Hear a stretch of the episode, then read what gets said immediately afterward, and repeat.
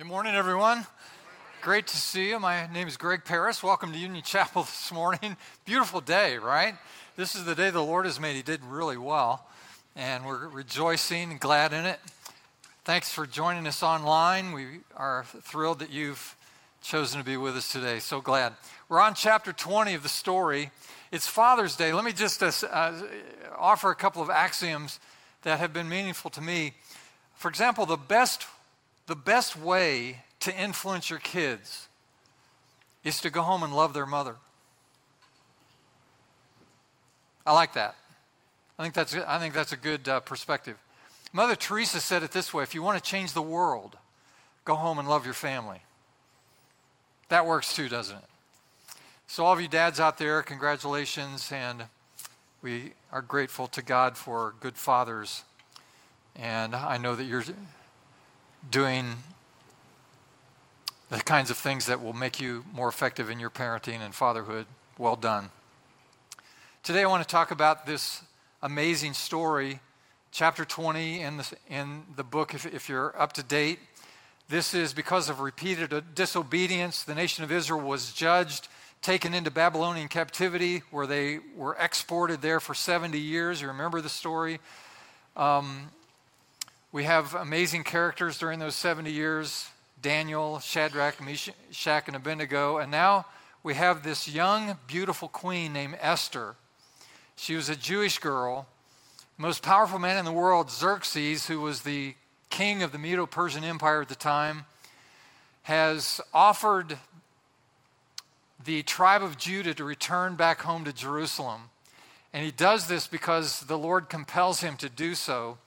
And it's not, it's interesting that not all the Jews returned home, and, and we have an idea. Look at, uh, at the screen at Ezra chapter 1, verse 5. Then the family heads of Judah and Benjamin, the priests and Levites, everyone whose heart God had moved, prepared to go up and build the house of the Lord in Jerusalem. So Xerxes the king gave permission for the Jews to return to Jerusalem, but only about 50,000 of them actually returned and began the work rebuilding the temple in Jerusalem. And we wonder why God didn't speak to all the Jews so that all of them would go home. But as it turns out, God had a very important plan for the Jews that didn't return home, and it's an amazing part of this story. And it begins with this young queen named Esther. Now, this is about 479 BC. So, this is about 480 years before Jesus appears on the earth. And this young queen Esther has, has influence now because of her Jewish heritage. There's a guy who has risen to a high level in the king's court. His name is Haman. Now, Haman's a bad guy, and Haman is anti Semitic, and he hates the Jews. And he convinces the king to sign this irrevocable decree that on a certain date, 11 months out, that it would be legal on that day to kill all of the Jews in the kingdom and take their possessions. And so the king, under the negative influence of this bad guy named Haman, he signs this irrevocable decree. And what Haman doesn't know is that the queen, Esther, is a little Jewish girl. Now, what had happened is the prior queen had been summoned by King Xerxes to come into his court, into his presence, and she refused to come. And that was a bad idea. And as a result of that, all of the other managers and, and other leaders in the kingdom said to the king, Listen, if your own wife won't obey your commands, what chance do we have with our wives? This is an age old problem. And one guy slips up, we all suffer. Come on, guys. And so he, he's enraged at his wife, and so he uh, banishes her from her position and pushes her out of the kingdom. And so now he needs a new queen. And so, what King Xerxes does is he tells all of his managers to go to the far flung corners of the kingdom and find the most beautiful young women in the kingdom. And he wants, he wants to have them all paraded in front of him, and he's going to pick the new queen that way. This is like the Miss Universe pageant, and they're all prancing in front of him. Have you heard the old adage, it's good to be king? this is one of the reasons why that became a popular saying. And so there, I'm so close, I know. I'm right on the edge, I'm on the brink, I know. But I don't care. So they're parading these women in front of him, and Esther must have been special because she catches his eye and he picks her. Now, Esther has been raised by a cousin whose name is Mordecai. And Mordecai is also official. He's lowly position in the kingdom, but he's there in the, in the, in the palace. And Mordecai suggests to Esther when the king selects her as queen that maybe she should keep her heritage a secret. So the king and no one else, Haman or no one else, knows that Esther is a Jewish girl. Now, three months before this decree is to be fulfilled, uh, after three months, eight months before the decree is to be fulfilled, Mordecai sends word to Esther that she's going to have to do something to try to rescue uh, the Jews. This is just another attempt at, at another Holocaust. This is, this is a, a way to destroy genocidally the whole race of Jews. This has happened over and over again in history. Another example of it. And so Mordecai says to his cousin Esther, You're going to have to do something. You're going to have to appeal to the king. And this is her response to him. It's in Esther chapter 4, verse 11. She said to him, All the king's officials and the people of the royal provinces know that for any man or woman who approaches the king in the inner court without being summoned, the king has but one law that they be put to death unless the king extends the gold scepter to them, spares their lives. She says, 30 days have passed, and I haven't been called in to the king all this time. And so, in order for a queen or anyone else to get into the inner court where the, where the, where the king resides, has to be summoned, has to be invited into that. Otherwise, if you go uninvited, you can be punished, you can lose your crown, you can even be executed for this. Now, for the record, in case some of you are wondering, my wife Beth does not have to be summoned by me in order to enter my presence. Heck, I don't even have a golden scepter. But I was thinking about this kind of protocol this week as I was studying this passage, and I was thinking that it might not be a bad arrangement if you could pull it off. So, if any of you guys go home today, you know, and someone hands you a gift, Father's Day gift, you unwrap it, and it's a golden scepter, you have arrived. You are the man. It's good to be king. Yeah, good for you. Not sure how that'll work out long term, but so Mordecai sends back this response to her. That's this is in Esther 4:13. Do not think that because you're in the king's house that you alone of all the Jews will escape. For if you remain silent at this time, relief and deliverance for the Jews will arise from another place, but you and your father's family will perish. And who knows, now watch this phrase, and who knows but that you have come to your royal position for such a time as this. Now, that's one of those phrases in the book of Esther that's really catchy, it's really powerful. Who's to say that you've come into the kingdom for such a time as this? This uh, the implications of this are very powerful, aren't they? Amazing. He's saying, Esther, you're not here with this immense influence by accident. This isn't a coincidence that you happen to be in this position at this time. And could it be that God has placed you here in advance for this very purpose? So Esther has a decision to make. Here is her response. Again, Esther 4, verse 16. Go gather together all the Jews who are in Susa and fast for me. Do not eat or drink for three days, night or day, and my attendants will fast as you do. And when this is done, I will go to the king, even though it is against the law. And now here's another phrase If I perish, I perish. Wow. Wow, girl. That, that's pretty impressive. I'm going to go in without a summons from the king. I'm going to risk it. If I die, I die. You fast and pray. Maybe God will intervene, but we're going to do something. After three days, Esther put on her royal robes, stood in the inner corner of the palace. Now, when it says she put on her royal robes, I'm thinking these were specially designed robes. I'm thinking she put her best foot forward. Have you heard the phrase, use what, use what, your, what the good Lord gave you? This is a beautiful young woman. I'm, I'm guessing her robe was especially fashioned uh, to impress the king as much as possible. And by the way, God has given all of us special abilities, gifts, features, qualities, and all of us should use what the Lord gave us. You have permission. Use what the Lord gave you. It's all right. He wouldn't have given it to you otherwise. Very interesting response from the congregation this morning. She got so serious. So she goes in. You, can you see her? Maybe hands folded. She maybe isn't walking straight forward. She's just slipping into the king's presence. And he lowers the scepter. Good news. She walks over, she touches the scepter, and she tells her husband, the king, the story about her people, the Jews. He's learning for the first time that she's a Jew. And, and he changes his mind, and the, and the people are saved. It's an amazing thing. The Jews celebrate this moment to this day in an annual feast called the Feast of Purim.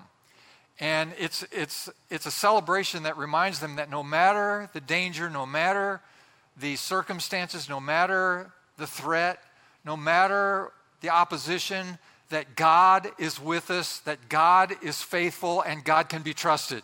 Amen. And we can celebrate the same reality of the nature and character of God. We sang a song this morning about trusting God. You didn't sing it nearly as enthusiastically as you should have. Because our God is a trustworthy God. He is a faithful God. His mercies are new every morning. He will not leave us nor forsake us. He has made a way for us. He has a plan and provision for us. And there is nothing that can keep us from God's best plan as we place our hope and trust in Him. Amen. That's where the amen goes in the sermon. So, what's the application? What can we learn from this story? Let me offer a few things. One is, if you're looking at the app and following the outline, God has placed you in a position of influence. Now, before you push back on that, it's absolutely true. In, in Acts chapter 17, verse 26, it's clear that God has ordered everyone's position, everyone's place, everyone's opportunities of influence in the world. This is something that God does.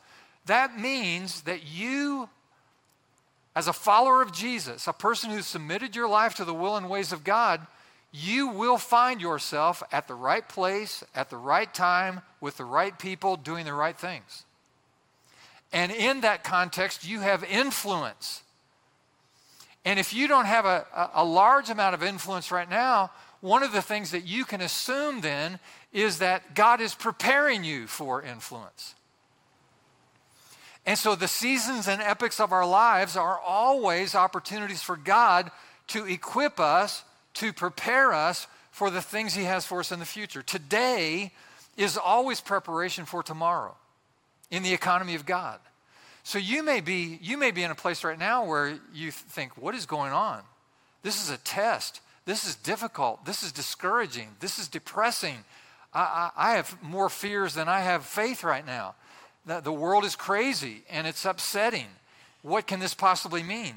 It just means that God's toughening you up and making you stronger and growing your Christ like character and developing your faith because He has an opportunity for you in the future of greater, greater influence. This is a wonderful promise. So let me, let me just say dig deep, even in hard times, dig deep because God's at work. Uh, young King David was a shepherd for his father, and so he tended the sheep. And this is what he did as a boy. He's a shepherd boy. But God saw in David a lot more influence than just being the shepherd of his father's flock. He saw him as the shepherd of the whole nation, as a king. And so, what God did with David is for 14 years, he caused David to run for his life every day just trying to stay one step ahead of King Saul, who was trying to hunt him down and kill him. 14 years. He's a fugitive on the run. Can you imagine the kind of grit and character and competence that this would, that this would build into a young David. And when God was done preparing him, then he set him in the place of influence. This same thing happened to Joseph. Joseph had this great dream, he had this sense of destiny that God was going to use him in a big way, and yet his brothers betrayed him, sold him into slavery. He's falsely accused in the house of a man named Potiphar in Egypt. He's thrown into prison for years. But then God finally brings him to his destiny, where he preserves the whole nation as the prime minister of Egypt, most powerful man in the world. Amazing story. But it's an illustration of how God will prepare a person. Not only does God call you to influence and a destiny, but he will call a person to prepare for that destiny. He not only, he not only has a destiny prepared for you, but he will prepare you for that destiny. Do you have an ear for that? That means in the good times and the bad, you can trust God. He's in control. He's got you. He's got this. He's going to see you through. You're going to make it. It's going to be okay. It's going to be okay. You are going to be okay. Place your trust in God. Be confident in Him. You're going to make it. You'll be okay. God's got this. He's got you. Are you listening? This is so important to get this. And so, for some of you, you're still in this preparation and getting ready. And remember, there are Hamans everywhere. There are bad guys all over the place. For example, some of your students are going to schools that are much darker than the era that I went, through, went to school high school or college, that sort of thing. There are Hamans out there. So you gotta, you gotta prepare yourself. Uh, some of you are teachers and administrators, and you don't share the same worldview or the same values as your coworkers or those in charge of your school. So you've got to, you've just got to understand that and be wise about how you negotiate. Some of you are parents, moms and dads today. You know, you're raising one, two, three, four these, these little guys, and you have enormous influence. You, you, the way you parent will change the entire trajectory of your child's life. This stuff matters. And so you've got to be ready. I, I'm a senior pastor of the largest church in the history of this city. There's never been a church like Union Chapel in the history of Muncie, Indiana, ever. It's completely unique. And so God has given me influence. And so for years and years now, I, am constantly asking the question how do you want me to use this influence that you've given me? Because all of us have been given influence, every one of us. And we should, we should seek to know what that influence is and engage it the best we can. One of the ways Union Chapel's influencing is this week, in the week we call Serve. If you're relatively new to the church, this is tw- 20 years in a row we've done Serve. This is the largest number of students, largest number of volunteers we've ever had in the 20 year history of Serve. There will be teams of people fanning out across the city all week long. Uh, uh, it's, it's only going to be 100 degrees on Tuesday. Would you, would you pray and, and bring some water or something? See, if you see, a, if you see a student working, just pour water on them. That'll help. And it's amazing because what God will do is in the morning we'll get everyone together and we will pray and we'll start sending teams out and we'll ask the Holy Spirit to manifest His life and His transforming power in the lives of people that are encountered all, all week long. And what will happen is what always happens is that miracles will occur. And God will supernaturally invade places and people across the city through the lives of our students and volunteers that will change their lives forever. And by this time next week, there will be hundreds of students in our services who are absolutely cranked up for Jesus because they have seen a living Lord Jesus Christ moving in and through their lives all week, and they've seen miracles. And they know God's alive and real, and He's with them, and they have hope for the future because of that. They realize they have influence in the world. It's a powerful thing. One of my favorite stories, because these stories happen every day, and if you come to the lunch table and just hang out and listen to kids t- tell them about what happened this morning, what happened this afternoon. It's amazing. And one of the stories that I, that I just, uh, just remember so fondly, this was a handful of years ago. We had four students who were in one of our uh, marginalized neighborhoods and they were prayer walking. So they just walk in the street. We coach these kids up, just walk and pray. If you see someone, pray for them. As you walk by a home, just pray that God's blessing will fall on that home. Pray for God's blessing, His glory to fall in that whole neighborhood. And so they're just walking, these four students, teenagers. And there was an older woman sitting on the front porch of her very, very modest home. She said to the kids, What are you doing? And they told her, We're prayer walking. We're praying for people. We're happy to pray for you. And she said, My husband is very poorly. Would you be willing to come into my house and put your hands on my husband and pray for him? And they looked at each other. They knew that was a breach of protocol. But they, you know, they were, they said, between the four of us, we ought to be able to take care of each other if something goes wrong. They went in the house and they went back to this back room. And here was an elderly man sitting in a wheelchair. The shades were drawn. There was very little ambient light getting in the room, so it was dark and dingy. And here's this man in a dull stupor sitting in this room. And the kids went up to him and introduced themselves and put their hand on his shoulder, and they began to pray for him. And shortly after they began to pray for him, he began to weep.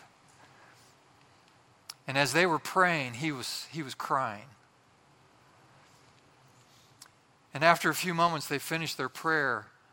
And he thanked them. And then he said, You guys, you kids don't understand. He said, Just this morning, I had decided that I was going to give up and that I was going to kill myself today. And he said, I, I made one last prayer, and I, I prayed this morning. He said, I, I prayed, God, if you're real, I need help. So if you're real, I pray that you will send someone to my house today to pray for me.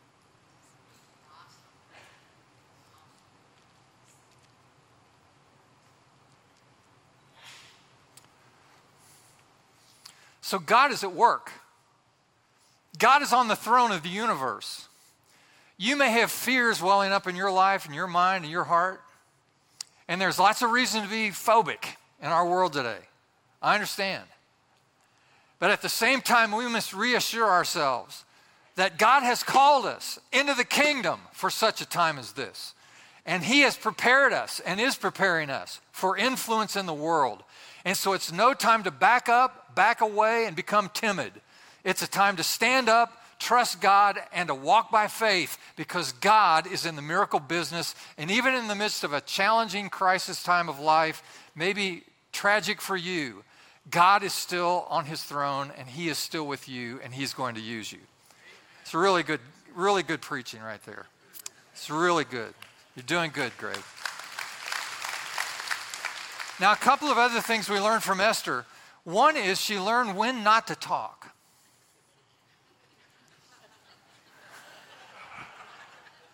My mother used to tell me just because it goes in your head shouldn't come out of your mouth. That's pretty good advice, isn't it? How many of you have regrets? For example, matters of preference. See, wise people know the difference between preference and truth. There, ch- there have been churches divide over the, the color of paint chosen for the bathroom. I wanted it blue. I wanted it beige. And, and folks literally break fellowship over a preference.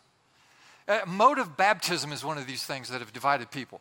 Well, if you don't take a person and dunk them completely under the water, then they're not really baptized, and, and, that's, and that's not right. Well, you got all kinds of traditions. You know, people say, well, you know, Jesus was, was dunked in the Jordan River. You don't know if he was dunked or not. You weren't there. If you've seen the Jordan River, sometimes it runs three or four feet deep, and other times it runs eight inches deep. What if the day Jesus was out there with John Baptist and it was only eight inches of water? It's going to be hard to get that boy under there. So some people sprinkle, and some people pour, and some people immerse. Let's not fuss about that. That's a preference. It's not one of those doctrinal rules. Cut it out. Then there are people who won't listen. You know, I've learned over the years that there, you can talk to some people and you realize very quickly that they're unwilling to listen or to change their views. Jesus gave us perfect exi- advice around this kind of subject in Matthew 7 6. He said, Listen, just don't cast your pearls before swine. So if you know folks aren't going to pay attention, just stop talking and move on. Move on. The next person's likely to be more receptive. Or when you're angry, we all understand that when you're angry and you respond in anger, it always, almost always creates a bigger mess than when you started out. Solomon said in Proverbs that a soft answer turns away wrath. This is especially important for parents. You know, when you want to, your kids have, you know, exasperated you and you're ready to discipline them. And when you, if you do that in anger, that's not a good, good spirit. It's not good for, the, for you or the kids. So you need to just chill a bit, take a deep breath, you know, maybe go out in another room and pray. Lord Jesus, please help me so I don't kill my own child. You know, it's, this is a common parental prayer. And so, and so you just want to calm down a bit. So when you approach the, a child to discipline them and you're calm and you're loving, you're determined, you're assertive, uh, this will actually unnerve the child and they'll grant you respect if you have the right spirit in it. Uh, just to rehearse from last week some of the things I said, I never send an email after midnight, and I always wait 24 hours before responding to a written confrontation or criticism. You know, when you're angry, zip it. Just wait. Uh, judging someone else's motives, this is another reason to not, not talk. One of the biggest mistakes people make is pretending to be an expert on the motives of why other people do what they do when you don't know their motives at all. You don't know their story, you don't know they, what they've been through, you assume you know. And this becomes a problem. In 1 Corinthians, the Apostle Paul was challenged about his status as an apostle by the, by the Christians in Corinth. And they, they set this up by saying, you know, there are some super apostles, you know, like superstar apostles who've come through and done some teaching here in Corinth. And boy, they were, they were sharp and they were handsome and they were articulate and they were impressive in every way. We're not sure about you or your motives. And Paul, traditionally, we, we've learned that maybe he was a little smaller in stature and, you know, his body was a little bent up and, you know, bald headed. Uh, not that there's anything wrong with that. But, you know, he was just not as impressive as maybe the other guys. And so, and, and so he writes, and I, I paraphrase what he writes to the Corinthians. He said, It's interesting that you would challenge my motives. Uh, and claim to know the motives behind what I do because I'm not completely sure what my motives are myself. In fact, only God knows what my motives are and your motives are. And one day He may reveal that to us, and then we'll know. But until then, how are you supposed to know someone's motives? I read this true story about a guy who goes into an airport terminal with his three small children, and, the, and they sit down to wait for the flight, and their three children are completely incorrigible. They're yelling and screaming and grabbing each other and tackling each other. And I mean, it was disruptive. And finally, one of the other passengers walks over to this guy who's kind of sitting there in a dull stupor and says, Sir, you have got to do something. Your children are totally out of control. And after they say this, the, the man kind of roused a little bit and came out of his stupor and he looked up and he said, Oh, yeah, he said, I'm really sorry. Um, uh, the children and I have just come from their mother's funeral, and I guess we just don't know what to do right now. Uh oh. You know, what is the Christian response? Maybe it's maybe it's seek to understand. Maybe it's to pray. Could I help you cry your kids? Be glad to do that. Because we don't know, do we? What's happened in people's lives? Or when you don't know when you're, what, you're, when you're talk, what you're talking about. Can I get a witness? When it's time not to talk? When you don't know what you're talking about. This is a real challenge for me because, as it turns out, I have an opinion on virtually every subject in the world. And it, it's just very easy for me to share it. It's not good. I learned years ago, though, and this is a good practice, that people respond a lot better if, if they ask a question and you respond not by saying, well, this is what I think about that, but rather to say, you know, I don't know. What do you think? Or I'm not sure. I'm going to have to give that some thought. Or I'm going to have to do some research on that. uh, what do you think? And it seems to help me get along with people a lot better that way. So these are reasons why we when we when you shouldn't talk. But in Esther's case, she actually comes along and says, If I die, I die. So she knows when to talk. So that's the second thing. Maybe you don't know this, but we live in this politically correct, woke, easily triggered, identity politic, social reform motivated cancel culture. Did you notice? We're in quite of a moment. And I, let me just be completely honest with you. I don't know, truthfully, as a Christian, as a leader in our society today, when I'm supposed to talk and when I'm not supposed to talk. I feel muted sometimes, or at least confused about when it's time to speak up. It's not easy, is it? It's, it's just challenging. And I don't want to be needlessly offensive, as I mentioned. I don't want to be a, a, legalist, a religious legalist, you know, and just draw lines in the sand all the time. In Esther's case, she said, Look, if I die, I die. And I'm thinking, Well, that's pretty bold. Bold thing to say. Look at Psalm 82 on the screen with me. It says, Defend the weak and the fatherless, uphold the cause of the poor and the oppressed, rescue the weak and the needy, deliver them from the hand of the wicked. Now, there's some straightforward instruction about when to speak up, when to act when to help. Now, this passage is teaching that God wants his followers to speak up for those who are marginalized, who are weak, who, do, who don't have a voice. Speak up for them. So, we can identify some categories to illustrate this. For example, in the category of domestic violence. Domestic violence is a big problem in our culture, it's a big problem in our own community. Some of you remember Nicole Brown Simpson. Simpson uh, she was allegedly murdered by her husband, estranged husband O.J. Simpson. And it was a brutal and extreme case of domestic violence. Nicole Brown Simpson's sister has subsequently spent her life traveling the country talking to groups about domestic violence. Very interesting perspective she must have. And so she says that education helps and laws help and counseling helps, but, he, but she said there is one universal solution to domestic violence, and she said, It's good neighbors.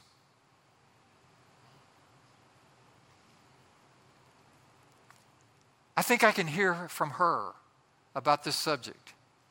She said if neighbors knew each other and cared about each other, they would know when domestic violence is happening in the home and they should speak up immediately. Gosh, that's, that's helpful perspective, isn't it? If it's your family or a friend or a neighbor and you know what's happening, call for help. Call for help. Speak up. That's the right thing to do. You know, around the subject of the unborn, the preborn people in the world. Now, before I make any further comments about this, let me just add this most important qualifier. Those of you who have been part of an abortion, and I know I'm talking to numbers of people, those of you who have been part of an abortion, I want to remind you that there is mercy and forgiveness available in Jesus Christ. We serve a merciful God.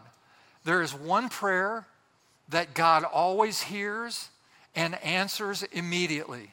He always hears it and answers it immediately. He never turns a deaf ear to this prayer. Are you ready? Here's the prayer God, be merciful to me, a sinner. God, be merciful to me, a sinner. Let me tell you what that prayer does it creates low pressure, and the wind of God comes right to it immediately. Just like in the atmosphere on the earth, where there's low pressure, you got wind. And when you pray that prayer, it creates spiritual low pressure. And the, and the presence of God, the favor of God, the forgiveness and mercy of God flows immediately to that. God, be merciful to me, a sinner. If you have been part of an abortion, if you ask for forgiveness, God will forgive you. If you've already asked for forgiveness, then you have the assurance that God has heard your prayer and He's answered your prayer. Amen. So you be encouraged by that. Now, we find in our culture today the most amazing thing. You know, when you look at, at motherhood in general, uh, mothers are amazing. Tireless care, infinite love, incredible patience, nurturing. It, it's, just, it's just remarkable the role that mothers have. So when we live in a society where many mothers now are no longer protecting the lives of their preborn children, we know that we're in deep trouble. And we are in deep trouble. We are in deep stuff in this culture right now. There are men and women protesting in front of the homes of Supreme Court justices right now as we're in this room. There are churches all over America who have protesters out in front of their buildings right now at the steps of the church while people are trying to worship like we are, protesting the, the possibility of losing the, the, the legal op- option of abortion. It's amazing. So we must say something about the voiceless unborn. Someone's got to speak up. Someone needs to say so.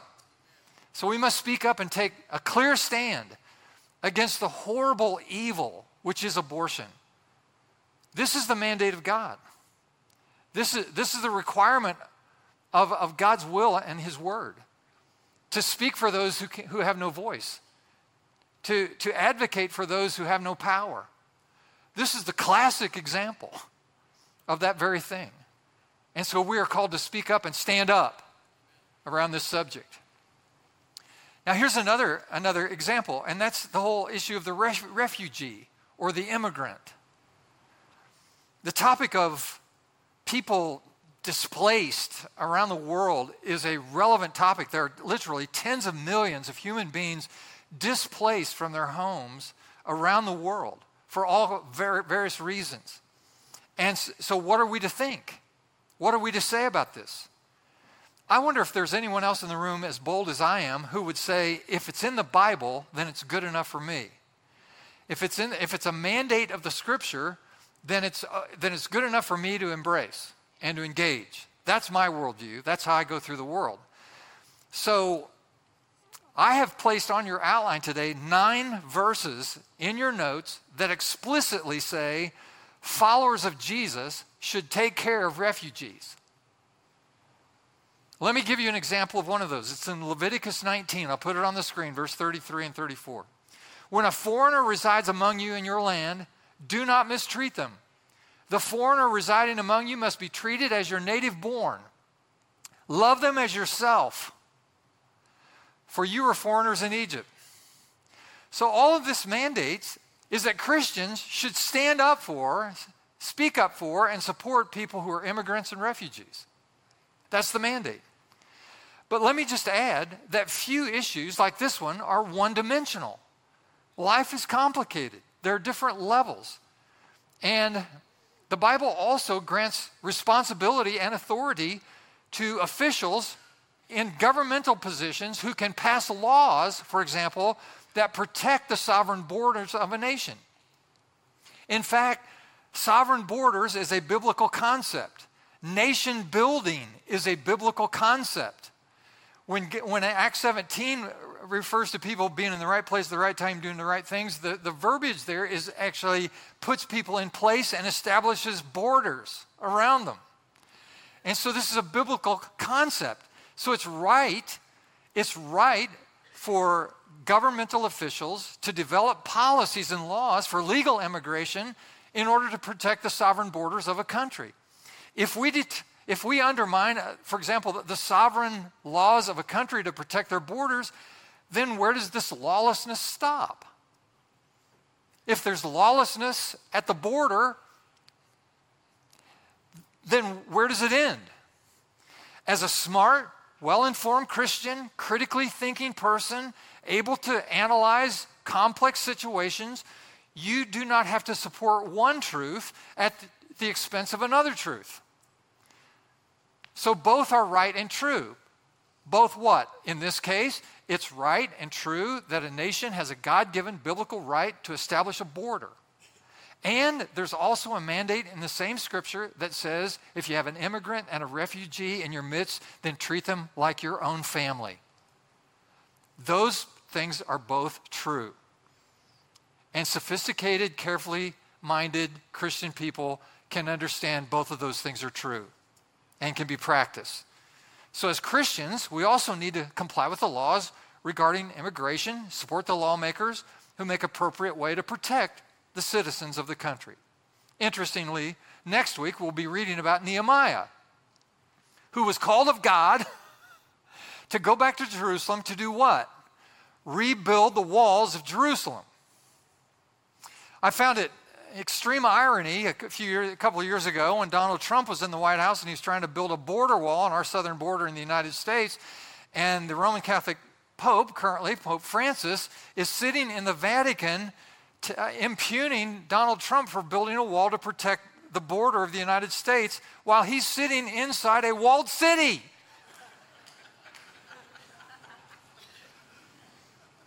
Can anyone notice the irony? Cr- critically thinking people can sort this out. On one hand, protect your borders. Otherwise, you don't have, you don't have, you have a lawless, a lawless culture. And take care of people. Any questions? These two things can coexist, and they should. I want to say one more thing and I'll be done. I want to brag on our younger son, Isaac, and his wife, Derica. Isaac, from the time he was just a squirt, showed this capacity for being compassionate toward people. For example, if a classmate or someone was being bullied, he would, we would just watch him do this instinctively, and he would just advocate for anyone being victimized by bullying, that sort of thing. I mean, um, um, without, without prompting him at all. I mean, I, I, I saw him do this several times. He would just see someone being picked on, and he would just go over there and carefully and graciously insert himself in there and just say, Don't do that. and as he got older and bigger, you know, it got easier for him to, to manage all that. So he's always been a really compassionate uh, f- fellow. He's like, he's like his mother. And so he and his wife, Derica, are not only raising their own two children, but they're currently now, for the last four or five months, have been also caring for two foster children, both of whom are younger than their own children. One of them is actually just a baby, a toddler. And it's been inspiring to watch our own son and daughter in law care for people. This, this is under the category of orphans and widows that God calls us to care for. This is what Christians do. And it's a good thing. So, in conclusion, what position of influence has God given you right now? Has God given you right now? And what does He want you to say?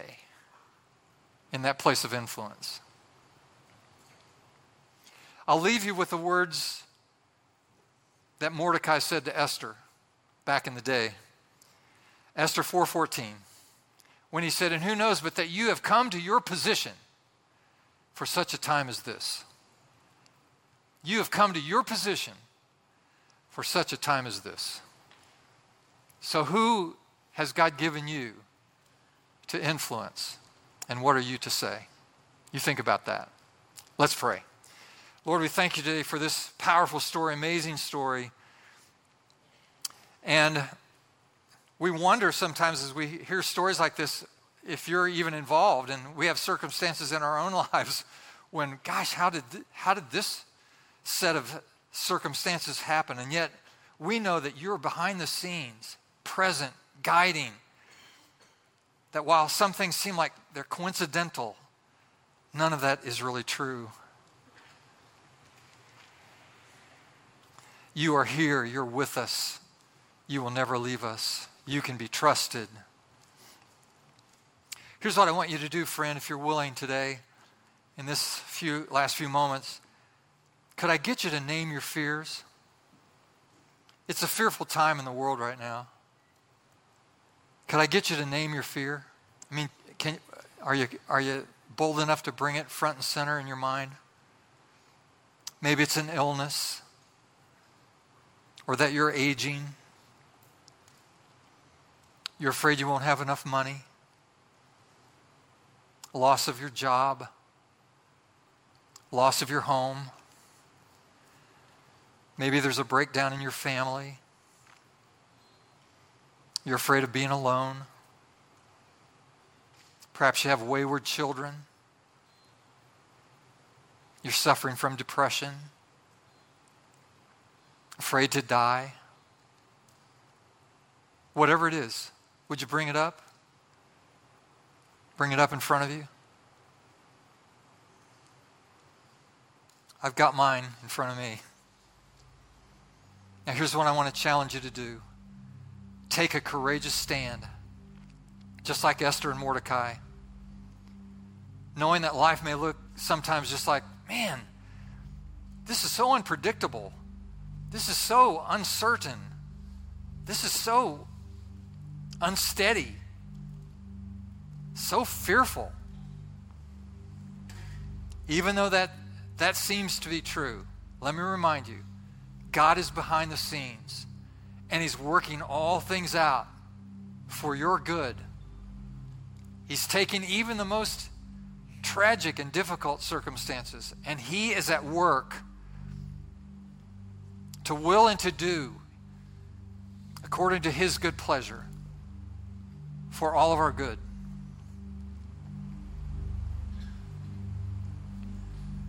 So, just like the Jewish people to this day celebrate the feast of Purim, God rescued them from an impossible situation, we can be, full of the same assurance today that in Jesus Christ, we need not be afraid of anything. Not of anything. Not of one thing. Because He's with us. So, Lord Jesus, comfort our hearts today.